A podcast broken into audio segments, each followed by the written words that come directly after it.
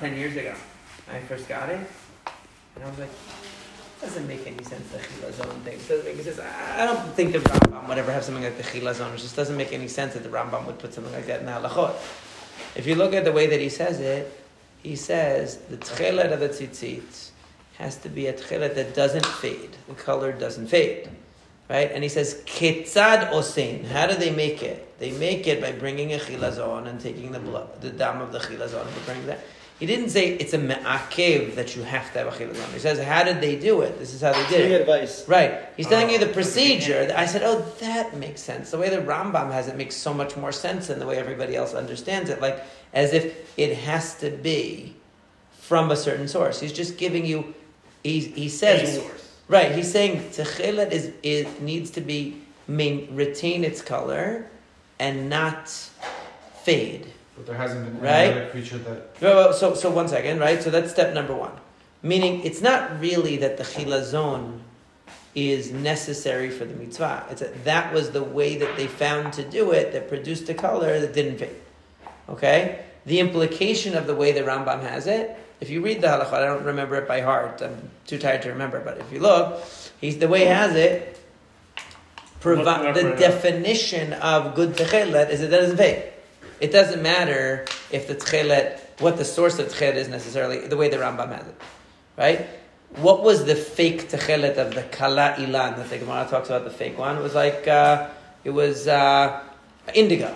Right? It was from the indigo plant. It faded. The, the reason why it wasn't good was because it faded. Like the genes that fade, Yeah. like the indigo uh, dye. Right? So that that was the distinction between dye that fades and dye that doesn't fade. That was the main distinction. So if the, the chilazon that we identified is really the chilazon, so great, it's the real chilazon. And even if it doesn't, so that's so still according to the Rambam, as long as the the the color is machzik, you know, it, and it doesn't uh, it, it doesn't fade. So then what's the problem? It didn't have to be the chilazon. Any uh, any way of producing that effect really should be good. That's number one. Number two, and here's the strongest historical argument for the chilazon that we have. Okay, we know that they were making dye from the chilazon at the time of the Gemara. We know that they were making dye from the chilazon, right? Now, if it was true that the chilazon dam is not good, why does the only thing that the Gemara mentions that isn't good, the kala ilan, the indigo plant? It should have mentioned, oh, and also any other sea Yeah. creature plant that looks like tchelet, you also shouldn't use it. Since we know for a fact that they were using for royal blue this chilazon, because they found a million, whatever, not, you know, many, many, many shells from the chilazon that they had used for making the dye. So why wouldn't they mention that as a potential fraudulent tzitzit? Like in Masechet Menachot, where it talks about all the fraudulent tzitzit, you have to buy it from an uh, approved dealer because it might be fraudulent, it might be kala ilan, and you can't tell the difference, right? So why weren't they worried about the other obvious competitor of the fake chilazon? So it, that's why it's so strong of a proof that it's likely the, the real chilazon, the chilazon we have is correct. I don't understand that. Meaning, since they the Gemara mentions you have to be a, you have to be aware of fake techelet, which is made from indigo. Okay. Meaning the dye is not really the correct dye; it's not from chilazon. And you can't tell in an object what it was dyed from. Like I can't tell just by looking at this what it was dyed from. Could be from anything, right? So if they're warning you to to be on guard for fake techelet, Yeah. they have to list all the possible fake techelet options. Why would they only mention the indigo? They should mention even stronger candidate, which is the, the this chilazon that we have now, which produces permanent color that doesn't even fade, and uh, and and would be a potential fake techelet. Why doesn't it mention it? Probably because it's the real techelet. That's why it doesn't mention it. Right? That's one of the arguments that they brought that I thought was one of the most convincing arguments from the Patil Techelet people. But in general, they have a lot. The point is that the, the drash that mentions a chilazon, most of the qualifications are met by the chilazon they have, and the ones that aren't are because it's like an exaggeration, like it only comes every 70 years, whatever the things that it says that are obviously like Lashon Guzma. I think it's almost certainly, like I would be willing to bet that, you know, with 99% certainty that that's the real Techelet. And even if it isn't according to the Rambam, the way the Rambam describes Techelet, he says, he says, um, כל, uh, where is it? והתכלת אמרה בציצית, צריך ש- שתהיה צביעתה צביעה ידועה, שעומדת ביופייה ולא תשתנה. Right? וכל שלא נצבע באותה צביעה פסול לציצית. Afa pishukein rakia. Kegon so istis. That's like a type of uh, indigo. Okay, and he gives other examples. Um, Ketzad tovim techelet shel tzitzit. And he talks about how to do it. They take it, they prepare it with all kinds of, oth- they put all kinds of other stuff that you put in to make dye. And then, אחר כך מבין דם חילזון, והוא דג שדומה אינו לעין התכלת, ודמו שחור כ- כדיו, ובים המלך הוא מצוי. ונותנים את הדם ליורה, ונותנים also- he's just describing how you make it. So I mean, first he describes that you have to create the color to be like the rakia and it has to be permanent. Then he says, ketzad osin, how do you do it? Oh, you put some aloe in the pot, you put some seed, you know, what seed? Uh, lime Chamomile? right in the pot. You put this, you put that in the pot, and you mix it, and you put the and you put. The, is that ma'akev? I have to take. I have to put exactly those ingredients in, mix with my wool in order to dye it. Obviously not. It's just telling you a procedure of dyeing. And it says, oh, and they take the chilazon, which is a very common found uh, sea creature in the uh, in, in Yam Melach, and they put it. There's nothing in Yam Melech. Okay, now I guess maybe maybe that's where he thought it was, or who knows. The point is that when he, he's describing it as it has to be a techelet that doesn't change. It's not how you make it that's okay. The how you make it is just the procedure. Right? So it seems from the Rambam, and I saw that Kapach also noted this as some people learn the Rambam that way, but I think it's a very convincing way to learn it. It doesn't really matter whether the, the chilazon is really the chilazon or not. What matters is that the color doesn't change, and that we know it doesn't. You can put it in cleaning many times; it doesn't change So and uh, more. And in addition to the fact that it's there's a lot of indications, like it meets most of the criteria that are mentioned in the Gemara for the chilazon, and also that if there was really another fake color out there that they needed to be on guard for for fake tchelet, why didn't they mention the, the you know this as a fake version of tchelet? They, because we know from uh, you know from uh, actual excavations that they were using this for tchelet production. if the It was wrong- also very if the expensive, which is what the Gemara says. The Gemara says that it was very expensive. If it's the wrong tchelet, it makes it. They wouldn't do anything. it It would just be no, Did? I'm just saying. no. You just say it's not tchelet. It's pasul for tchelet. Oh. Ah. So you just don't have It says tchelet. in the beginning you don't need to chel. You don't need it. It's not ma'akev. Yeah, it's not ma'akev. No, I remember what we're talking about. We're talking about like the different opinions about tchelet, right? Or So we different- started. We, so it started off because I was asking. I was we're. I was talking to you about how Rambam talks about it's either seven chuliot or thirteen, Right. and we were saying what what could be the different ideas of the seven versus 13 hmm. It's not. It's not anything in between. It's Right. specifically either seven or thirteen. Right. They have the two. Right. He talks about So why it. is that? what is Tchel today made of? of Uh, this uh, I- snail. They, they use it. They use a. Uh, yeah, They use, so they use a chilazon today. what they think. but they think the it's a chilazon. Have you read uh, Herzog's? You know uh, the first the Rav Herzog, the chief rabbi. Yeah, yeah. He had one, and a another thesis on it. Yeah. Like, I don't know if it was on this one though. I think it was on the other one. You read it though? I don't know if I read that one. I read like the later, the ones on this Techelet. I don't think he was talking about this Techelet. I think it was about different one. It's a, um, uh, I want to find where he says, he talks about it. Hold on. He talks about the tying. Um,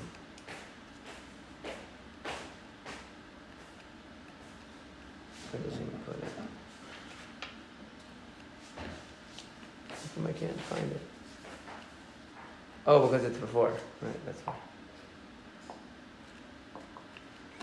Right. Yeah, yeah. Where he talks about he talks about how to make it, right? when you make a chulia. how many chuliot do you have is a question? Because according to the Rambam, all of them are three with the tchelet, but the question is how many? Are you recording? Right?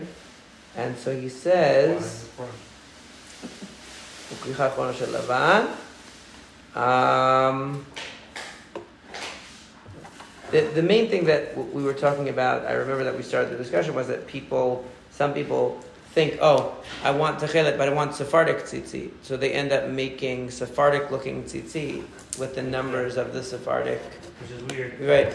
The, ele- the, the 11 and th- the 7, 8, 11, 13 with tchelet. Yeah. But the whole reason for the 7, 8, 11, 13 is that we don't have tchelet. Mm. Right? Because the whole point is how are you remembering Hashem? Hashem Right. How are you remembering Hashem without having tchelet? So you need some numerical significance or something to the number of twists to make it remind you of Hashem.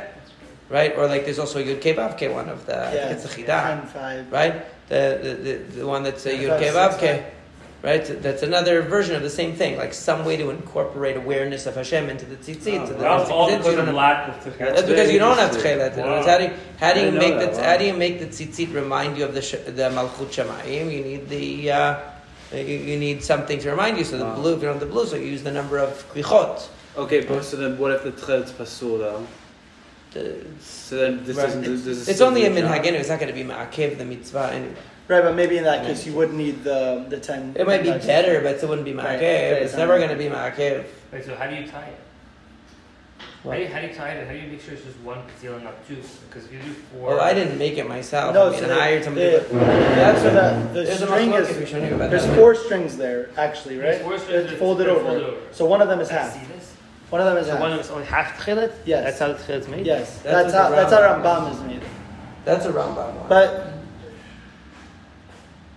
And then how many? so what? All right, just for argument's sake, why do you need to remember Hashem? You need to remember mitzvot Hashem, meaning. So- so that's what we were mitzvot talking. Adonai. That's what we so were yeah, talking. there, there's some, some religious significance here. Also. 13 strings of 3, so it's also 39, which is Hashem Echad, which is 26 plus 13. Yeah. Here, the way this is tied. Right. It's it, the Rambam said the Rambam's language is lo pachot misheva v'lo yoter mishloshis. Oh, so So yeah. this is 13, and each Yeah, one has 3. we made it into So that, people but made you wrote right. from 7 to 13. Yeah, that it's does a the range. search number. But like the point is that the numbers are supposed to, in some way or another, like the Gemara goes through the different reasons for the different number. I, I would that's love to know how, I'm I. I would love to It's really hard. It's really It's hard. I, I- know. Rambam's a hard It one. doesn't A number so of hard. years I know, ago, but the, you look it up one time, you're gonna be like, "Whoa." they, I- they have video tutorials. Yeah, I know. I've watched. The point them. is that if you if you uh, if if you have You, have, you don't have to tighten this often?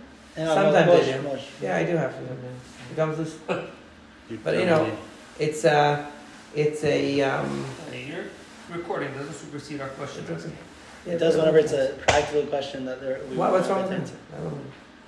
It's not- When when you have when you have a uh, a uh, the one of the so the main the main issue is what are the different possibilities of tying a tzitzit right? That's I remember now when we're walking to the Shari we were talking about that. So there's three different opinions basically, and we show you how to do it, and you'll see all three of them. Some of them are some of them are uh, the the Rashi and Tosfot is like very common among Ashkenazim. You see, and then then you'll see the Ravad version and you see the Rambam version, right? So the Rambam version is of the four strings, you, you fold over the strings in the kana.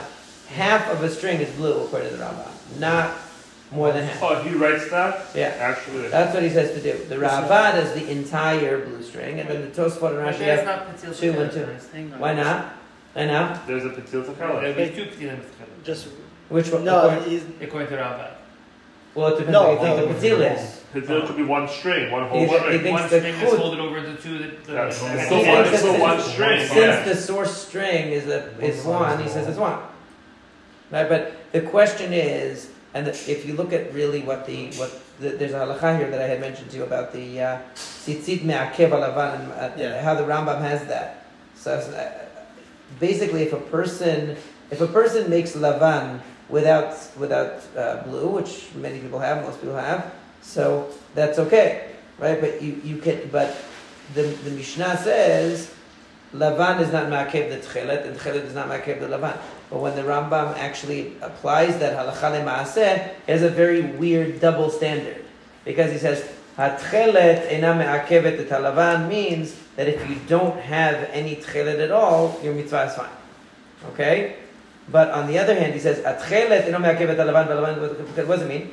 Harei she'en lo tchelet, oseh lavan nevado. Right? That's the simple meaning. However, what does it mean that lavan is not me'akevet tchelet? Ketzad, harei she'en lo tchelet, oh, I said that already. וכן אם עשה לבן ותכלת, ונפסק הלבן, ונתמעט עד הכנף, ונשאר תכלת לבדו כשר. Why is it different? Right, in the, fir- in the case of the in the case of the white string, you can leave it. you without. can have the white string without the blue string, no problem. But when it's a blue, right? When when it says the white is not me'akev the blue, meaning the blue is not dependent on the white, it says that's when you had both of them, and the white got cut all the way to the kanaf, all the way to the to the beged, and you just have, I guess, the, knot there. You don't have anything beyond the knot, and only blue is hanging down, which according to the Rambam would just be like one string, very little, right? So he says that's what it means. Why, why isn't it not just the same? Why don't you say if you made it all blue, it's not ma'akev, the, the, the, that you don't have any levan. And if you, just like if you made it all levan, it's not my ma'akev, you have no blue. Why is it not the same? So what you see a big chidush in how the Rambam understood the relationship between chelet and levan, which is that chelet is a qualifier of the levan, meaning the substance is actually, the, the substance of the tzitzit is the white strings. You can never have blue existing without the white. Because the white is the substratum for the blue. The white is has to be there in order for, for there to be blue. Blue can't exist without white. White can exist without blue because white is the substratum. You can have the white without any blue, but you can't have blue without any white because blue only makes sense when it's a qualifier of the white. And how do you see that in the pasul? Because if you read the pasul correctly, "V'natenu al tzitzit kanaf petil techelet." You should put on the tzitzit of the corner a string of blue, meaning there's a tzitzit kanaf, and then additional to that is techelet. Right, so the Rambam is like very meduyak in the language of the pasuk. Even the Ravad is basically saying the same thing, except that he's saying that petil means the entire chut, that you have only one. Added on to the tzitzit is the techelet. Right? Hmm? That's how he gets half. That's how we get to half. Yeah, that it's only that the purpose of the that the tchelet is not a string in its own right. It's just a an addition to the white. So therefore, there isn't even a whole string that's blue. It's only one half of a string that gets tied around the other ones. It's not in and of itself a substance of tzitzit that could exist by itself. Mm-hmm. So that because now the and this comes down to and then you have the Rashi and the Tosfot that say no, you have two and two. Two and two means that you have that for every tzitzit you have one patil techelet, mm-hmm. right? So it's like they, they're matched. They're they're matching each other. Okay. Now the idea of what is really the essential, what is the essence of tzitzit, is what the question, the philosophical question. According to the Rambam, the, the white tzitzit actually is what reminds you of the mitzvot, and what is the, the, the blue reminds you of the Shemayim. So through reflecting on the mitzvot Hashem, you reflect on Malchut Shemayim. That's the idea. In other words, the, the awareness of God starts with the awareness of the mitzvot. When it comes to tzitzit, tzitzit reminds you of the mitzvot, your obligation to God in the mitzvot, and that's what reminds you of the Malchut Shemayim. And then there's there's a Ramban that says the opposite. It says actually the tchel is the main thing. Really, tchel is the essence that you th- you reflect on Hashem, and that reminds you of your obligation to keep the mitzvot. So, but there's really like a philosophical two different ways of looking at the tzitzit. The point is that it embodies two things. The way the Rambam has it is that there's an interconnection between you're reflecting upon the mitzvot as a whole, and you're reflecting on malchut shamayim that you're supposed to reflect onto the. But the there's no reflecting on malchut shamayim via tzitzit without first reflecting on the system of mitzvot and your obligation. That's how you remember. It's unlike tefillin, let's say, where you're reflecting on the Dvar Hashem. That's what you're. It's supposed to remind you of the Dvar Hashem directly, right? That's why it's you know it has inside parashiyot and all that. The tzitzit, the idea of tzitzit is that you're adding something to your garment. You're making an addition to the garment that reminds you that you have a higher purpose, right? That you have an obligation of mitzvot. Mm. Right? The addition to the garment is what. That's why it has to be looped through the garment and the corners of the garment. It's an addition to the garment that, and an extension of the garment that basically reminds you when you put on your clothes that your bod, your bodily existence has a higher purpose. But that makes you, that's to reflect upon the mitzvot, that that itself causes you to reflect on HaKadosh Baruch Hu, that's the idea. Through thinking about the mitzvot, you reflect on Hashem. And that's, that connected to what we're talking about in the Ralbag, I think, as the Ralbag was saying, that when you see the wisdom of God in the mitzvot, that's how you, that's one of the ways that we come to recognize HaKadosh Baruch Hu. That, that's it. Also to support the chilazon thing, later, same parak, he mentions when you purchase the chelet, you have to make sure it comes from a trustworthy person. And if it's not, you have to test it, you know, put Mhm. it, test it out and make sure it's permanent. It doesn't Right, that's mention- what, right, exactly. What's considered doesn't- he permanent? just- What no if there could be some other synthetic dye? He would have mentioned Maybe. chilazon if it was. uh, Right, if there know. was something else also that that could be permanent that isn't valid, you should This also is mention that, then it Where wouldn't can be a I good test. my tefillah tzitzit from? Just look for permanent blue ink on Amazon. I don't know if it's that. They probably have better blue ink Should we plug ink. Mishkana Tchelet to- so we get discounts? Mm. Do a bulk order. What does it mean? No, no, no. Petit. And something's Hey, like but Akev the mitzvah. Food wise, uh, Order? If they want, That's if not It means you can't New Year's fulfill the mitzvah how long, without it. how long Yeah. is it, How- how long did it take for ten times? When we say not something thing, like it's not a thing in Israel. In uh, New Year's time, Netilat Yadayim is New Year's Akev time. They're not busy on So, Saturday. tefillah- Saturday night, yeah. Not good for New We're uh, getting a certain utility out of our tefillah in that case. What's affected effective wait, wait, whether wait. I washed before or I haven't? We're not altering our shiurim for the recording. I mean, in that, It's not our in that understanding. particular- Not about Use the that, I- use subject. that- use that example. That's, that's how about I've always, rest of the pizza. I've never been able to understand want to- I want to hear Jordan. They're busy Saturday nights. the, the idea of, of something when if we're trying to to get out of the framework of uh, Shemayim points. When something is me'akev or not me'akev, Mhm. the fulfillment of a mitzvah. right?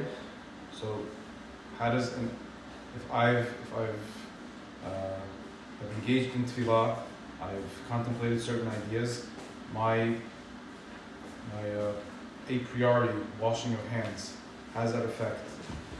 The act You're that I've just done, it's that's just transpired.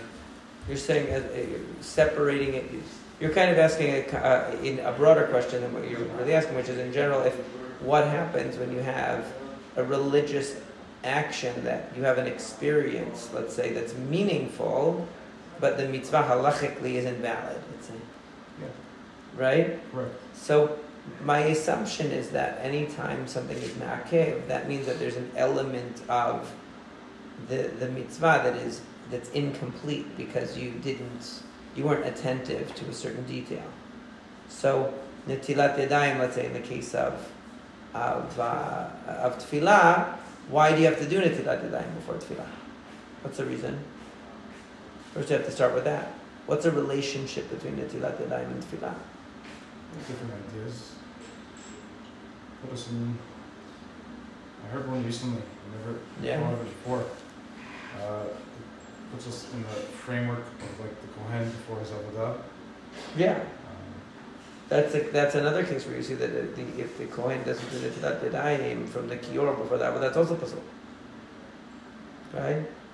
So there's some in the uh, in when a person washes their hands in preparation for the action, they're they're showing that this involvement is something distinct from my mundane activities. Right? You're washing your hands of what you were doing before. It's obviously symbolic, the cleansing of the hands in a certain sense, if the hands are not dirty but it indicates that you're making a break with whatever your involvements were before in order to en- engage in a some activity that demands greater preparation, right? Greater readiness. And that's why you're washing up in advance. So the washing is a uh, has a mental, you know, aspect to it, meaning that it's the idea that it's trying to drive home is that your awareness of the uh, is that your way of relating to the tefillah cannot be a mundane type of relating to the tefillah, but it has to be as an activity that is uh, on a different level. It's an avodat Hashem. So it, you're la- it's lacking in the aspect of kivod shamayim that's that's embedded in tefillah if you didn't wash your hands before, because it's as if it was just continuous with your mundane activity, just like if a kohen comes in and he serves without changing into bigdei kehuna. Uh, you know, or or he engages in avodah without netilat, without the uh, rechitzat yadayim. In that case, it's not called netilat yadayim, but rechitzat yadayim. Yes, do yadayim v'raglayim because his feet are bare. And according to the Rambam, he also has to do rechitzat raglayim for shacharit also, but nobody does that today. Um, but the but the idea is that it's, it demonstrates that that what you're about to engage in is something of not of ordinary activity, not a mundane activity, but an activity that is uh, you know of a higher nature. So even though you might have had a very meaningful tefillah, there was something missing from the gra- the gravity that you attach to that process that you know it makes it pasul. That doesn't mean that whatever insight you had during your tefillah that doesn't count because it's you know it's like if a person learns Torah without saying Birchot Torah. They're not supposed to do that. But what, is what they learned now they don't know it because they uh, because they didn't say Birchot Torah? No, they, they know it, but they didn't do Birchot Torah. There's a there's something lacking. They didn't enter into learning Torah with the proper attitude. And so uh, the this sense that you're engaged in an avodat Hashem when you're doing tefillah is considered a necessary precondition to be able to approach God in tefillah. If that's the case, shouldn't we really need to do Birkat Torah each time we learn? That's Why- a big mach- that's a big discussion on the Rishonim. We'll talk about that. You know, because they say, why is it that we don't do it every time we learn? Yeah. And they say that uh, that really we would, but since a Jew, it, the, the the classic answer that they give, really, really practically, we should. All the Rishonim ask, but the, the, the answer that they basically give, I like this answer. It's a very beautiful answer. It's a little, it sounds like a drash, but it's actually brought by the Rishonim as a real answer. That any other thing we do, we're just waiting to get back to our learning all the time. We're never mesiach dat from the from the Talmud Torah. Yeah, but it's Right? not. we not always want to come back to. we always. not- want, I knew you were going to say that. It's not honest. You didn't say that. it's uh, it's true for the Rishonim. It's a very beautiful idea. It's very beautiful. It's a very beautiful idea. They're that saying that that's how our life should be. of Jews. That's how it should be. Can you just Look, if a person goes to sleep, let's say, the- so then at the really, same- Meikar they should they should they should do Yeah. Again. right. Definitely, if they sleep a We're always Keva, waiting to go back to learning Torah. Even though the same minhag is not can't- to, they should. We have to leave on our, our, our tefillin for the least amount of time because we're, we oh. can't, Have can't the right straight. command. Yeah. can Can't you give can you elaborate a little more like on the It would be like, look, like, like when you, why do you say another bracha on a mitzvah? Because you're totally out of that mitzvah, Yeah. right? Because you're totally out of it, and now you're coming back to it. The idea is that, that right, that hypoth- right. It's not just hesech hadaat. It's that you, you you concluded the mitzvah. That's why if you go into the bathroom, you, you take off your tefillin, you have to say another bracha because you can't wear the tefillin in the bathroom, right? So you, you broke with the mitzvah. You're doing it again. It's a new mitzvah. So when you do, when you're, the idea is that you're never out of the realm of uh, of learning Torah. It's always something ever present. Even when they're doing other things, they're they're never disconnected from the from the limud Torah. It's true that it might the not be true. It might not be true for uh, every because there's dinim in the bathroom. What you have to do. That's what they say. Really? You're never out of connection. It's al divrei Torah. Divrei Torah is always something that's a reality for us. Yeah, but you can't Can you- do divrei Torah in the bathroom. Huh? You can't do divrei But there, Torah. you can laugh frishman nice or you could say, oh, this is a source. Can you speak a little about like But uh, but seriously though, it is a little bit of a drushy answer, and I think like really hypothetically, every time a person will learn, they'll do that. But the, it's on the mitzvah of the Talmud Torah. The, I think the way the Rambam, the way the Rambam formulates it, right, that's the way that I think the Ran says that. The thing about it's continuous, uh, the continuous learning, or the or the Rabbeinu Yonah brings it. The Rabbeinu Yonah, Yonah brings it, I think. Uh, the thing about the continu- that we're always going back to our learning, and but I've seen it in a few Rishonim that they had the same idea. The Rambam just has it as it's basically on the unit of the day's learning. Every day, kol yom, a person is chayav to say these brachot on the Talmud Torah of the day. So since there's one mitzvah of Talmud Torah, right? There's one. It's not like each action that you do is separate from all of them, but there's the limud Torah of the entire day, and it's it's it's, con- it's a continuous obligation on the person, even if it's not their. con- See the, the way that the other Rishonim say is that it's always your your yearning is continuous, but another way to say is it's one obligation. It's the day's learning. So that unit of the day's learning, I said the bracha. You know. So that, that, that seems to be more like realistic. Right? But the, uh, the idea is that if a, in, uh, that when you, when you approach tefillah, you have to approach it as a real avodat Hashem. Otherwise, there's something lacking in the way you're approaching the tefillah. So therefore, even if the tefillah might be meaningful in a subjective way, it's lacking the avodat Hashem element. It wasn't really an avodat Hashem completely. And when they say it's ma'akev, that means that there was something that, just like if you did it in a dirty uh, place or something like that. So you did it in a condition where you wouldn't honor God in a place that has excrement in it. Right? So even though your inner reflection might be a beautiful inner reflection, but the, the way the action was done didn't reflect, didn't express the idea that it was an avodat Hashem because you wouldn't engage in a real kavod to the Borei Olam in a, in a condition that was discussed.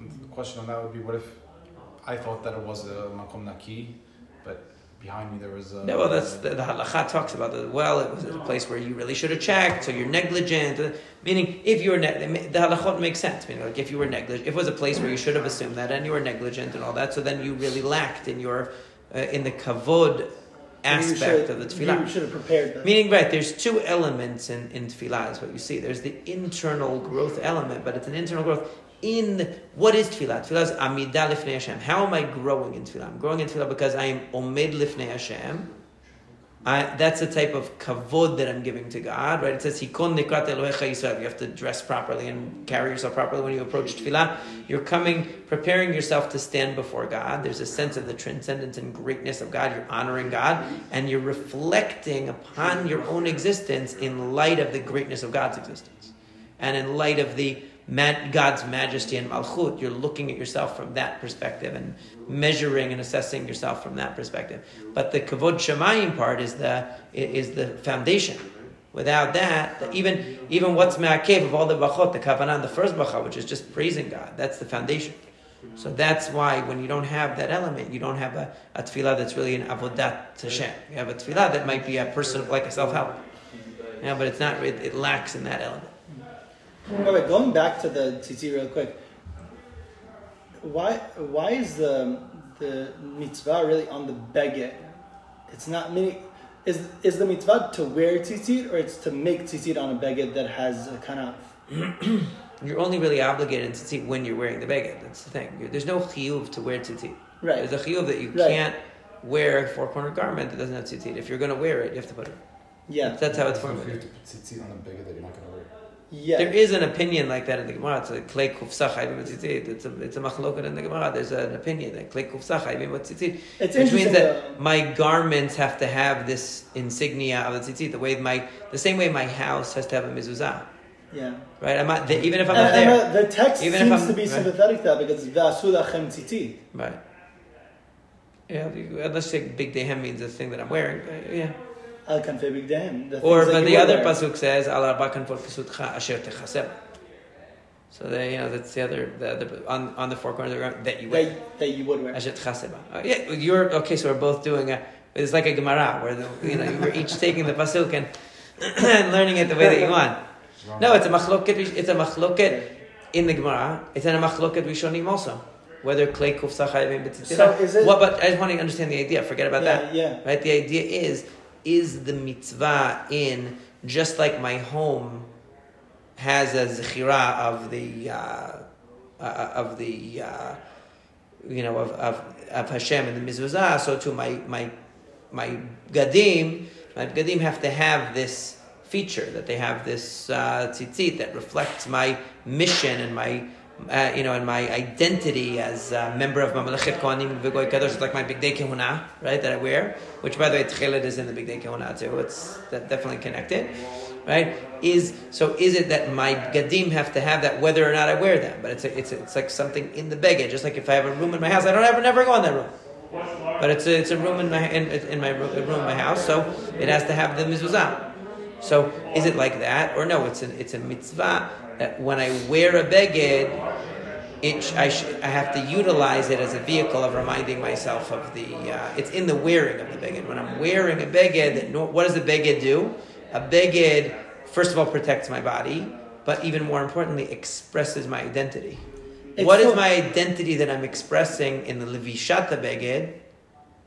Right, I'm expressing an identity. So one is relating to the beged as a as basically a rechush, like my property. Since I have bigadim, and bigadim have this meaning, so whether I wear it or not, it has to have the tzitzit because uh, a beged is something which is which is uh, a fashion statement. So whether I'm going to wear it or not, it has to have the it has to have this on it.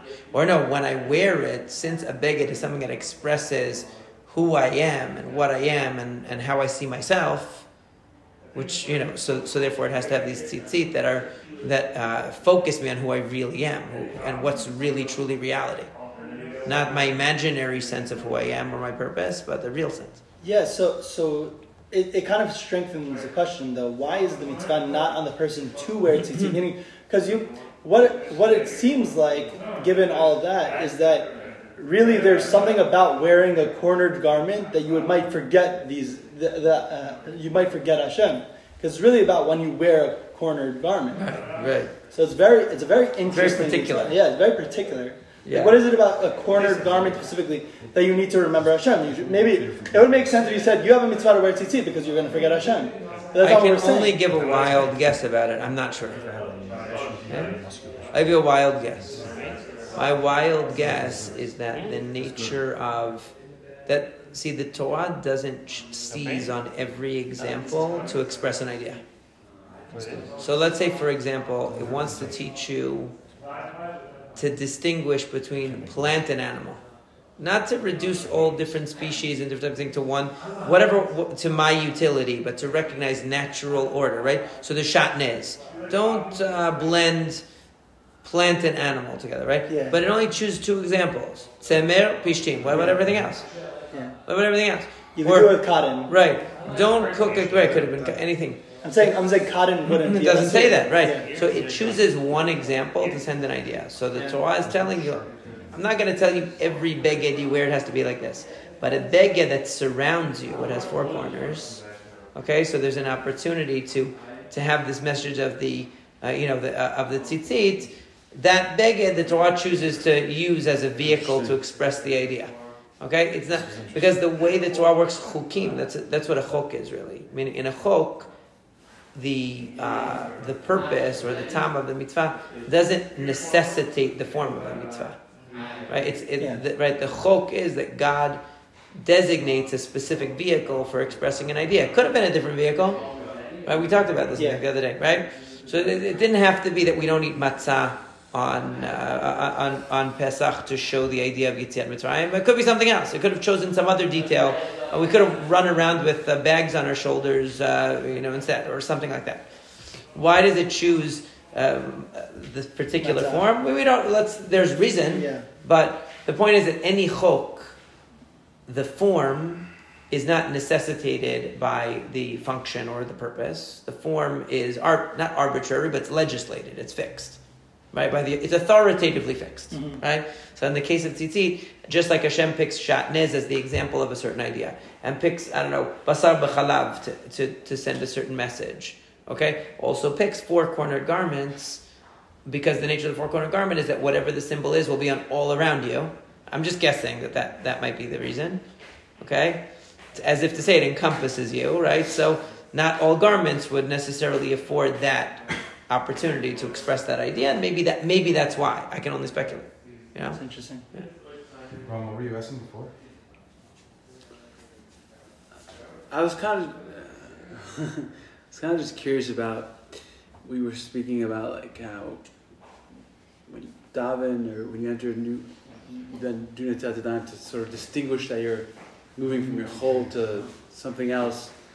If you could just like, like elaborate, it's, it's a broad question, but like, I guess, how does Judaism really think about distinguish? I know that like for instance, like there's a common thing to like make fun of or mock Christianity, how they separate action from belief, Mhm. and like hold up. There's like holiness realm and like a Mundane. mundane, and like I'm just curious how what would be the separating.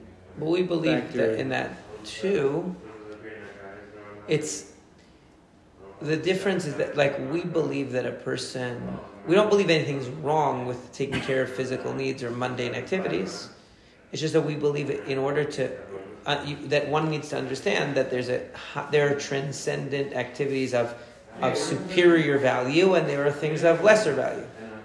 And so let's say a person goes into the a person is allowed to be tamei. Let's say allowed to be tamei. You want to be tamei all the time. You can be tamei. But if you go into the Bet Hamikdash, you can't be tamei.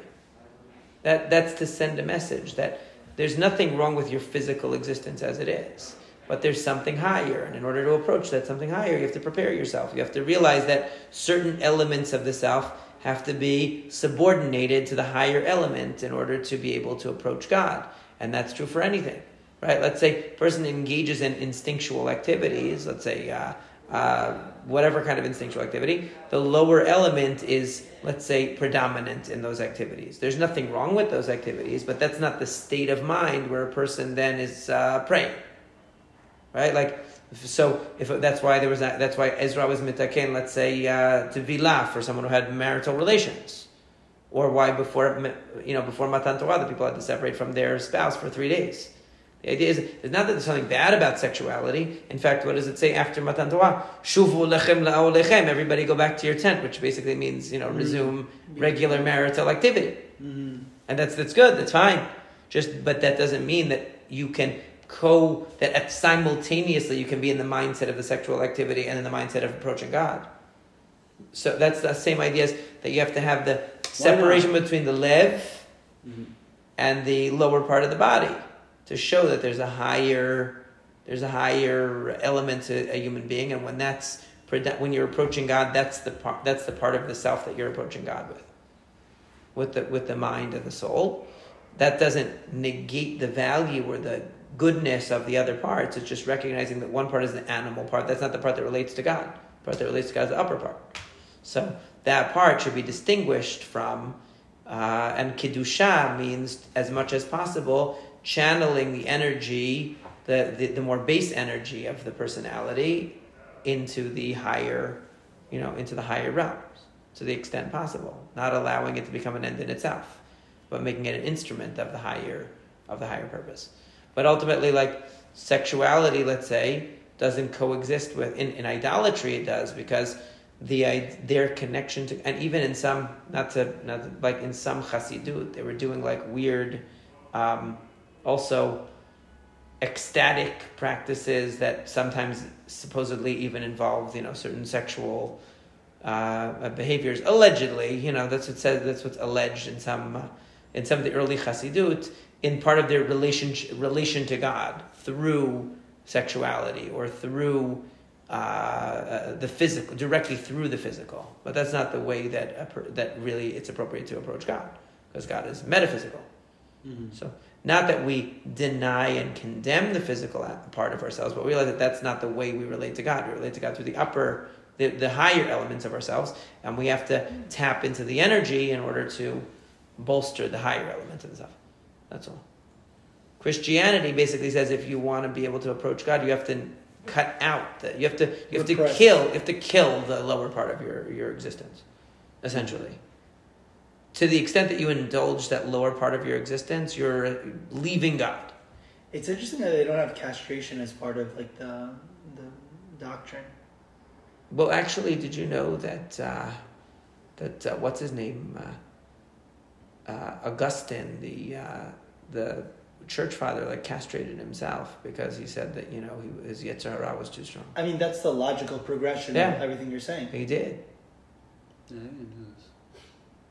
That that would make sense. He thought it was a great, the great korban that he's giving his, you Right. know, because it's such a terrible, uh, it's such a terrible. I mean, if you think that it needs to be repressed, if you think that you need to subdue your yeah, he did. He actually did. Some of these that's the guys did stuff like that, or they would, that's you how you would do or they do other physical tortures of the body and things like that. Yeah, that's that was that was a common type of penance that they did. It really was. Yeah. So they, it, it did it did exist in, in that religion. It doesn't exist in Judaism. Well, yeah, As for, a- well, as- for sure and- not because we don't have that idea. Do you think Christians were influenced It- at all about like Moshe not having a wife? Like, and he, Well, he did have a wife. But, he like, separated he from her separated. but he separated. But like, it seems that his highest nivot are somewhat tied to the fact that he doesn't, he's not married. I don't. I don't think that was. I don't think that was their basis. I think it mainly came from their theology about the that where the way that they view like where does all the sexual guilt come from in you know let's say Victorian society or in you know even Western society that pre pre twenty first century Western society comes from Christian religion. There's a guilt about indulging in sexuality, which is because they, they feel like they've they've given in to you know something that they shouldn't have, even when it's natural and it's within the context of marriage. They they never feel that it's quite right. They always feel some kind of a Uh, a, a negative because they look to an idea. You can't have a religion that has as an ideal a priest and a nun, but at the same time is telling you to not use birth control and have a lot of kids. It doesn't. It doesn't really. There's something contradictory about that, and so they sense that contradiction. That oh well, I'm obviously not a real servant of God because the real servants of God are the people who are not having the kids. There's a feeling like Yeah. that. Whereas when whereas when you see like a rabbi has like 15 kids, you know? Like we don't have that concept in in Judaism at all. But a Jew would feel guilt for o- o- overindulgence. Yeah, Well, that- overindulgence means never becoming a- an end in itself. Mm. That's the definition of overindulgence, where it's not to either satisfy a need or achieve its Stated objective, right? It's stated an official objective, but it's, it's becoming an end in itself.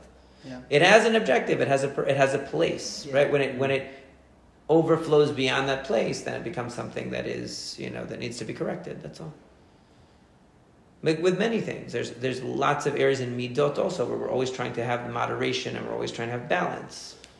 Not because one or the other activity is inherently bad, but because indulging in too much of one or the other is what what's unhealthy or uh, you know what's problematic. That's that's all. It never bothered you that we never finished Kohelet? It bothers me that we don't finish it. Like It's a- everything that we don't. It's a beautiful thing to be bothered by not fin- finishing Kohelet. It's the ultimate Kohelet yeah. um, uh, experience. Because that's the whole. If, there, if there's one book to be to reach some sort of conclusion, I feel like that's it. Sof davar kol nishma. Et Elohim yiravid mitzvot Hashem. I'm honestly like fairly content even with where we ended, but I, I agree that like I want. We should revisit it, but since we already started a new book for this year, maybe next year. I was gonna suggest it as one of the I'm down. topics